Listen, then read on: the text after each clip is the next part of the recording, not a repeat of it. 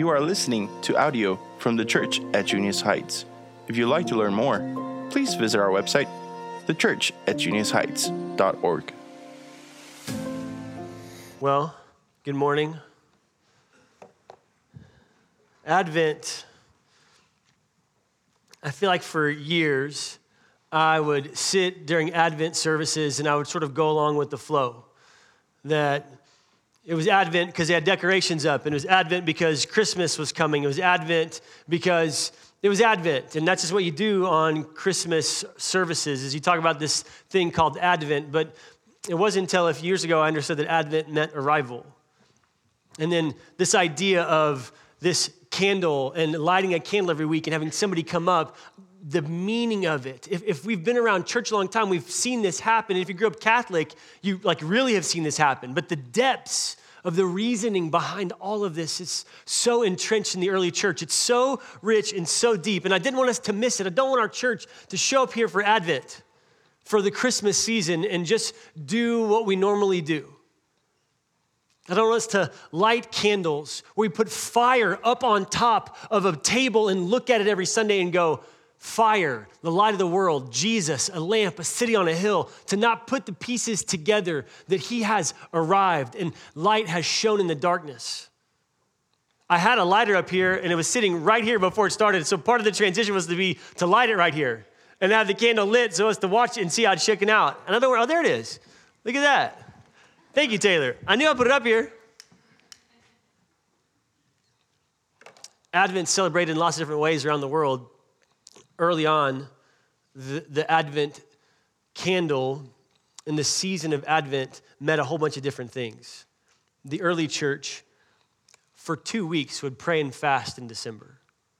For two weeks, they wouldn't think about Black Friday and shopping and Christmas presents and decorations. They would show up and they would gather together after praying and fasting just to worship. They would just think about him returning and just, they couldn't wait. And so they'd spend half of December not singing Christmas carols, but remembering that there is hope. The first candle of the Advent wreath is hope. The wreath is evergreen, it's in a circle, it talks about eternity. The, this tells the story of our faith in a way that is fundamentally special and rich and deep. In the season of Advent, the season that we gather together for the next month to lean into the scriptures and lean in to Christ and to lean in to the gospel. What I, I don't want our church to do is, is just cruise on through the holidays busy. We don't slow down to worship. We cruise on through the holidays full of activities and parties and things to do, and we don't stop and engage the Father, where we don't really be still and remember that He has come. This idea of arrival, this idea of a city on a hill, this idea of Advent was kind of this two partisan thing where some people would just focus on the fact that he's returning. There wasn't, there wasn't spending lots of time on the manger scene, they were spending on the fact that he was returning again. He was going to come again. But then the other part of Advent was spent on the fact that he did arrive. The, the baby was born in a manger who is the king. It was spent there. And, and, so, which way, Trav? Which way? Should we lean this way or that way this season? I, I, I suggest we lean in because he has come and he didn't leave. He, he's given us his Holy Spirit, that the King has come, Emmanuel, God with us.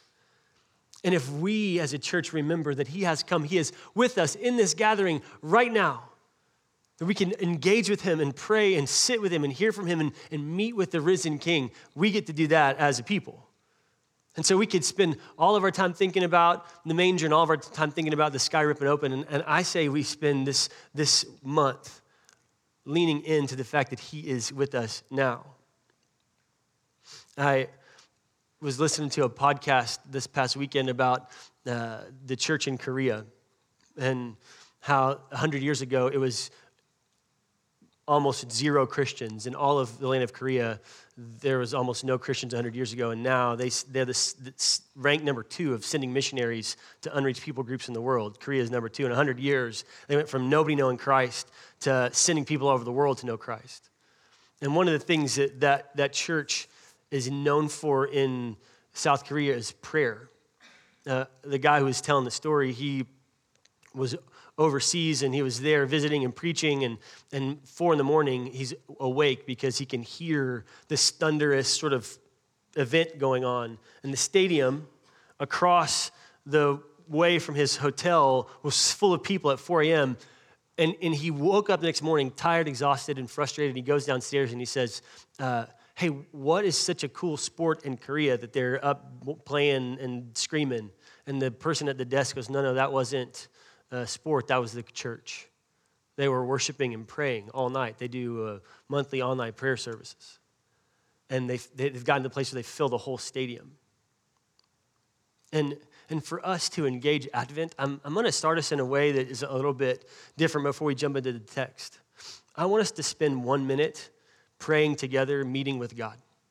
I want us to spend one minute where we lean in with two or three people next to each other, somewhere close by, that we'd lean in and we'd actually engage with the one who is with us. That we don't miss Advent and don't miss the one who's here right now. And, and I was convicted listening to that podcast. He goes, how many, how many of your services have any room for you to meet with God?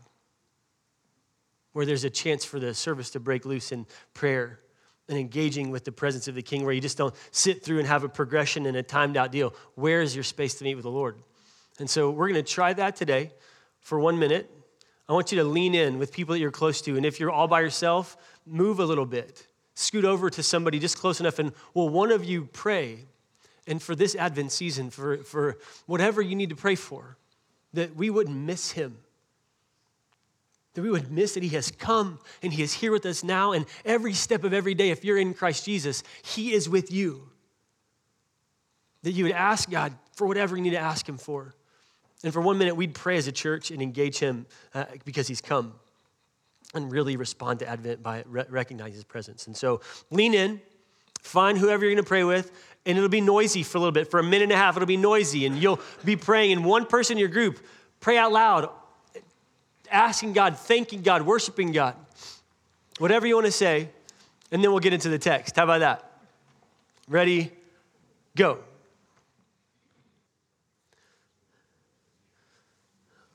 Lord Jesus, we have hope in this life because you are here, because you came,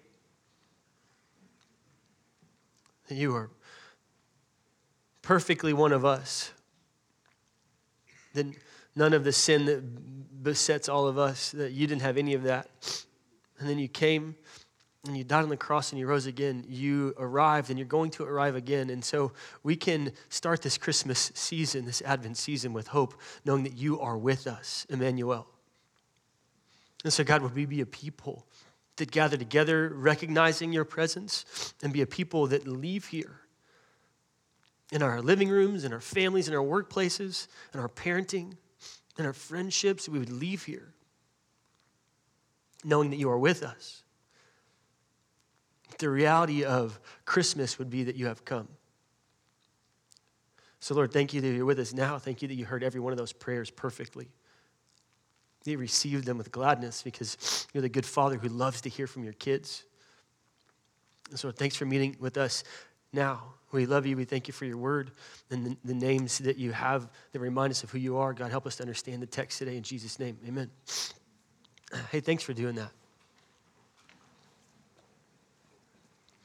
So we're looking this Advent season at Isaiah chapter 9, where we read, some of us read very well and completely, and some of us stopped early. We read uh, Isaiah 9, where uh, a, there's a boy to be born, a, a son to be given, and his name will be called Wonderful Counselor, Mighty God, Everlasting Father, Prince of Peace, and, and his kingdom will reign forever.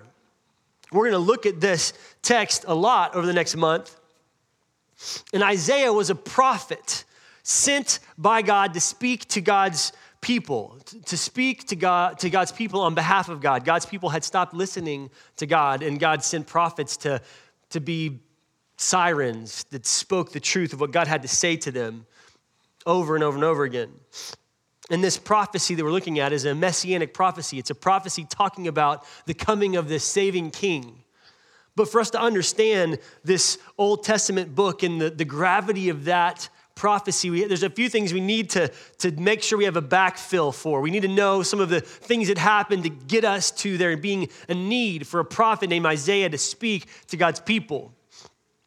In the book of Genesis, some of us did the Genesis study this fall. In the book of Genesis, nine chapters after Adam and Eve are banished, God continues his rescue mission with Father Abraham. God tells Abraham in Isaiah chapter 12, Leave from your country and your people and your father's household to the land I will show you. And he, says in verse 2 of chapter 12, I will make you into a great nation, I will bless you, and all peoples of the earth will be blessed through you. There's a, a prophecy, an Abrahamic prophecy, saying that through Abraham, all of humanity is going to receive a blessing. Well, this nation that God promises will come comes to fruition. It's the nation of Israel. It's the same one you see on the news, the same one that has a little spot in the map in the Middle East. It's the same one. The Bible is telling this history of that country. And this is actually playing out. Well, God created a people, He set apart a people for Himself that He told Abraham He would do, and their, their, the people's name is Israel. God was their king, and they were His people, but, but His people rebelled. That they forsake the promises that they made to God. They went their own way. They broke their covenant. They wanted human kings. Instead of God being their king, they wanted a king like the rest of the nations around them. And so they said, Give us a king, and God gave them a king. And, and you see, the Old Testament is full of this storyline of Israel having good kings and wicked kings, more wicked than good. And their whole storyline is one of tragedy where they have this loving God who wants them to be a representative people that shows the world this is what God is like. And instead, they rebel, and, and one passage says they whore themselves out to the other nations. They, they forsake God, and over and over and over again, the pagan world around them influences them. But God doesn't give up. They're his people. He doesn't fail. The things that he's promised will come true. And so he sends king after king, good kings and bad kings, and he uses them in their storyline. And he also sends them prophets, one of them named Isaiah. The prophets are there to warn them of their folly, to help them understand hey, you are missing the mark. Hey, I have a better way for you. This is what I've promised and I've said. Don't go that way. If you do, these will be the judgments that befall you. This is coming. Prophets would speak like that, but also speak of hope. And so imagine picking up Isaiah and imagine hundreds of years, generations of people desperate for a rescue where they've had kings like Ahaz. At this time, King Ahaz was the king. King Ahaz is lost as a goose. He's sacrificing his own kids, he's listening to sorcerers. And as goes the king, so goes the people. Israel's in shambles. And they're desperate for someone to pull them out of their oppression. They were oppressed in Egypt. Right now, in this timeline of, of Isaiah, the Assyrian nation is dominating them ransacking them, taking over their cities and villages. Assyria is destroying them. And Ahaz is letting them walk right in. And they long for a rescuer. And so when you pick up Isaiah 9, you've got a cultural context for a people group that's desperate for a rescue. And if you read Isaiah 8, darkness is covering the land. Isaiah 8, darkness is covering the land. If you want to look at it, I'll read a little bit of it. Verse 21 they'll pass through the land greatly distressed and hungry. When they're hungry, they'll be enraged and they'll speak contemptuously against their king and their God and turn their faces upward. They'll look to the earth and behold distress and darkness. Verse 22 the gloom and anguish, they'll be thrust into thick darkness. Isaiah is telling Israel, hey, you're going you're going to be in a bad way. And then the text shifts. In verse 1 of chapter 9, there'll be no gloom for her who was in anguish. All of a sudden, there's a past tense to the reality of their suffering. All of a sudden, the prophet is speaking a hope message.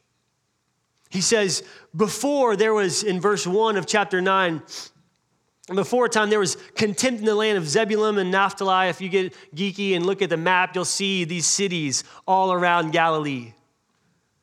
Remember Galilee, Jesus of Nazareth? You remember the man from Galilee, Jordan? Well, here, 700 years before Jesus is born, you see them talking about one who's coming from Galilee. beyond the, beyond the Jordan, the Galilee of the nations. And then verse 2, what we read together. The people who have walked in darkness have seen a great light. Those who dwelt in the land of deep darkness, on them a light has shone. God has not forgotten his promises to Abraham.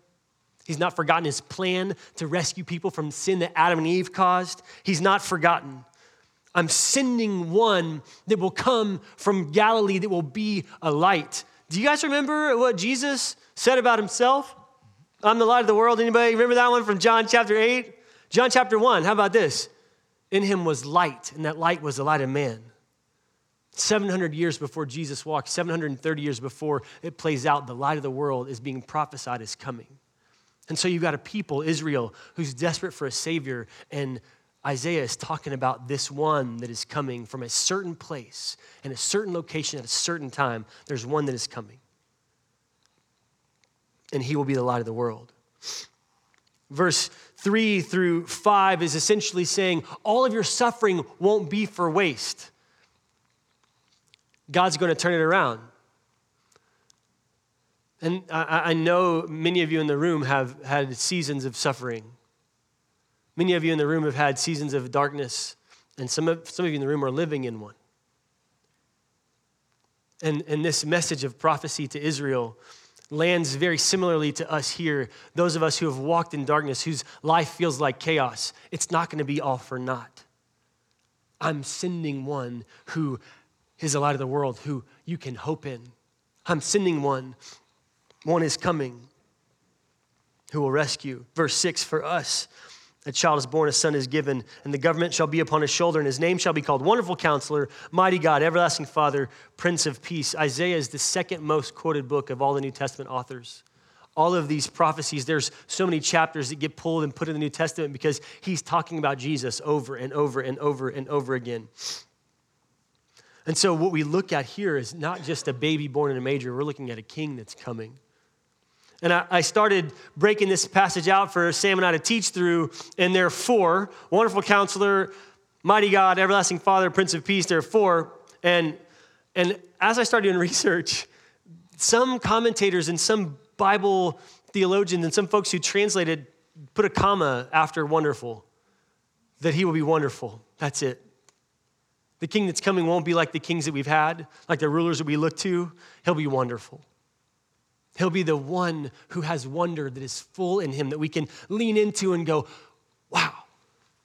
We can worship fully him. Wonderful. And counselor, I always think about like counselors. I've had a lot of friends who are licensed Christian professional counselors. I've needed a lot of counseling in my life where people can tell me which way to go and how to go there. Wonderful counselor. Like I've, I've had a, I've had one, a couple of us have one really good, wonderful counselor that got us out of a lot of mess. Thank you, Lord, for Carol. Uh, and I've always thought about this passage as a wonderful counselor, like, like he's the, he's the wise, wise counselor. And I've attached it to the Holy Spirit, which is, we talk about him as the, the, the counselor. I'll send you the comforter. But the more I research about this passage, um, why, would that, why would that matter to a people, a, a nation that's getting ransacked by other nations?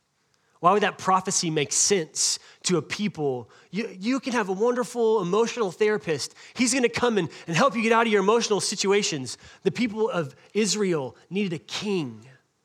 They needed a rescuer. They needed a, a, a certain leader, shepherd. And, in one Bible version I have, the New uh, English translation, translates wonderful counselor as excellent strategist. His name will be called excellent strategist. His name will be the one who is all wise in figuring out all of our problems. He's the one who will lead a government with excellent strategy. Only his ways, only his directions, only his plans will work out, and all of them will work out perfectly. His name will be called excellent strategist. That makes sense to a people that's suffering. That makes people who are desperate for a king fill with hope that he's got it all figured out. And so it made me think of a few things as we lean into this Advent season. Who do we really follow? I follow me all the time, and I'm not an excellent strategist. I think I'm okay. I think I can work problems out pretty good, but man, one wonderful advisor, I am not. And so often, my plans are the ones that make sense, that roll out to the front of the plan of action, as opposed to engaging the one whose name is excellent strategist, who's the only one who can navigate life perfectly, who's done it perfectly as we looked at Jesus' life from birth to cross. So, who are we following? Do we follow family members? Do we follow uh, parents? Do we follow siblings? Do we follow friends that we just trust implicitly and whatever they say, I'll just do it? Or do we engage the one who has come and, and ask him, What do you think? Which way should I go, left or right? This is how I should spend money. This is how I should spend time. This is what we should do with our life and our resources and our retirement and our future. Do we engage the excellent strategist in our little moments where we feel like we don't know which way to go? Is the one who's come, whose name is Wonderful Counselor, is he the one we're following? Are, are there circumstances in your life right now it feels like are uh, unnavigatable? un, uh, uncircumventable, that they, they just are giant obstacles that seem like there's no way around. He can help us around it.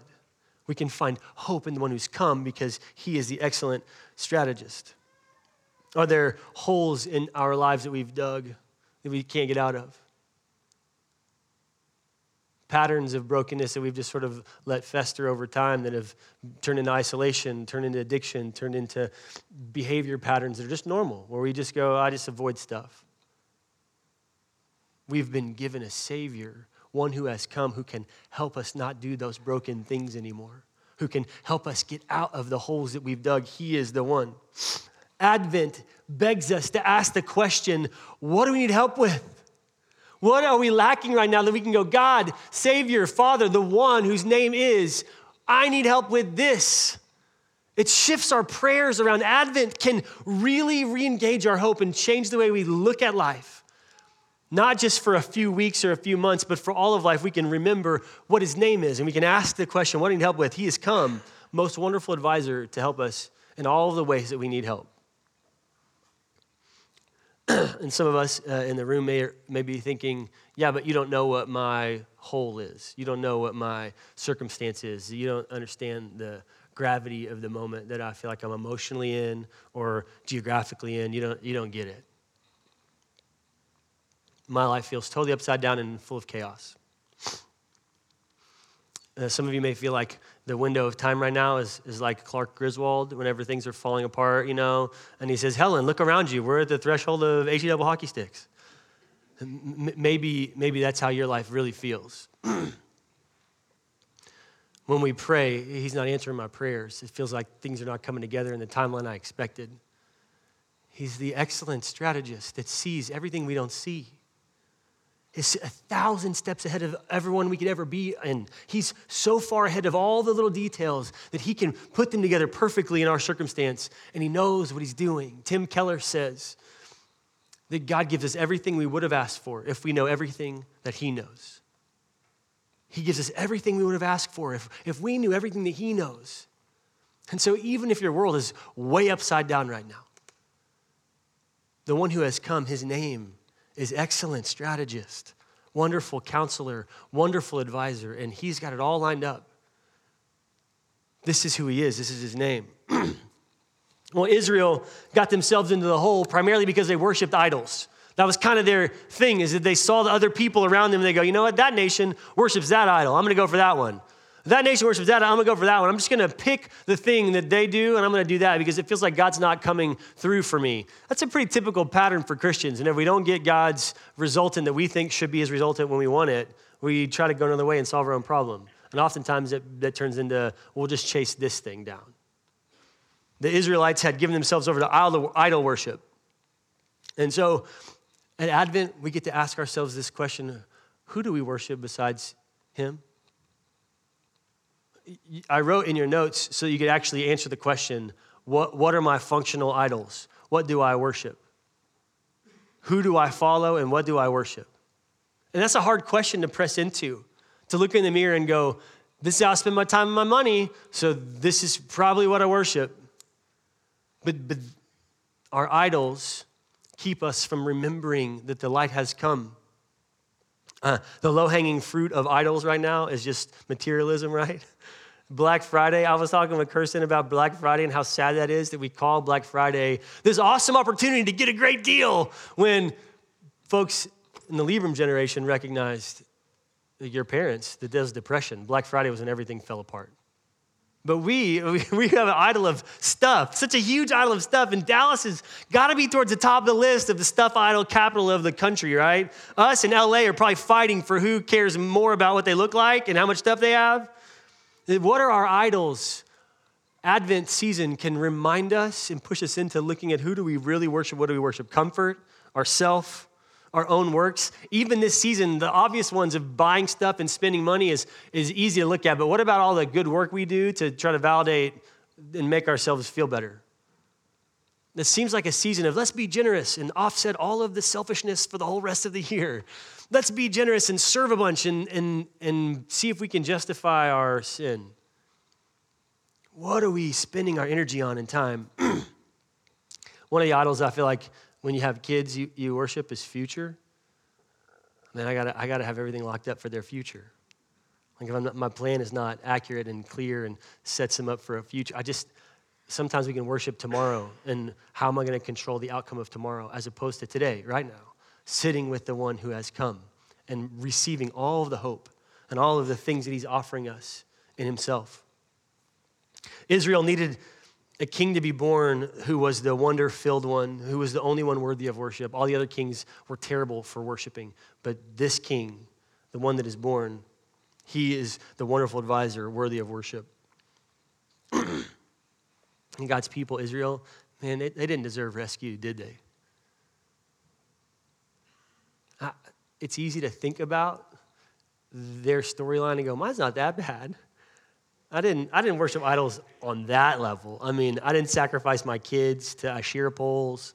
Uh, so I'm doing pretty good, right? Like, I, I, haven't spent a lot of time in huge concubines. So, uh, looking at this, they just worship sex. I mean, there's a bunch of really dark things that Israel did over and over and over again and rejected God's commandments for them. We can look at them and go, I don't, I don't really do that. Well, they didn't deserve there to be a king because of all that they did, and neither do we. Our sin is no different. And we look at Advent season, a son is given, a child will be born, a son will be given. I love that, that Isaiah uses that exact phrasing. For unto us a child is born, a son is given. Does anybody remember John 3 16? For God so loved the world that he gave his only son. Advent invites us to remember the grace of God. What Jesus has accomplished, what God has accomplished in giving us his son, though we are people who worship idols and run amok and do our own thing and reject him and follow ourselves. We look at the cross and we look at Christmas and we look at all of the symbolism and we go, oh my gosh, how kind is he? That while my sin and my behavior and my thought processes and all the ways that I spend my energy and time, those ways are not the most holy and right. Wow, what a Savior. Wow, what a gracious, rescuing King. How kind of it was Him to come. We can look at Advent and remember how gracious God has been in sending us His Son. The one that we are celebrating is wonderful. He's the only one who was wise enough to direct us out of our holes. He's the only one worthy of our worship, and He has extended Himself to us this Advent season. Man, I hope we don't miss Him. I hope we're not so busy. I hope we're not so full of our own activities. I hope we're not so worried about all the other things that seem like they just take over December. To be with the one who is worthy of worship, the one who can solve all of the real needs inside of our heart, the one who's come to rescue us. People all over the world do Advent differently. In, in China, they do um, lanterns with paper bags and they fill the house so the house is full of light. In some Spanish speaking countries, people will spend a week just bouncing around from house to house and family members trying to find a place to stay, like Joseph and Mary did, looking, there's no home for them. And they, they remember Advent by practicing, spend the night at people's houses randomly, just traveling all over the place. There's a couple other weird ones, you know, that people in the world remember Advent by. I just hope we worship. Like Christy's prayer that we would give our lives to Him. that we'd gather here and we'd pray together and expect Him to meet us and to provide for all that we are lacking, that He would be the one who solves all the things that we can't figure out, that we'd run to Him. Uh, my hope is that we'd gather in His name and worship. And that Sundays from here on out would, would be those spaces for us. That times for lunches with family and friends, whenever you're doing small group stuff, that this would be a place where, where it's full of worshipers that recognize that He is Emmanuel, God with us. He is coming again, and He did come, but we're, we're not going to just be on either one of these polarities. We're going to be right here today with the resurrected King.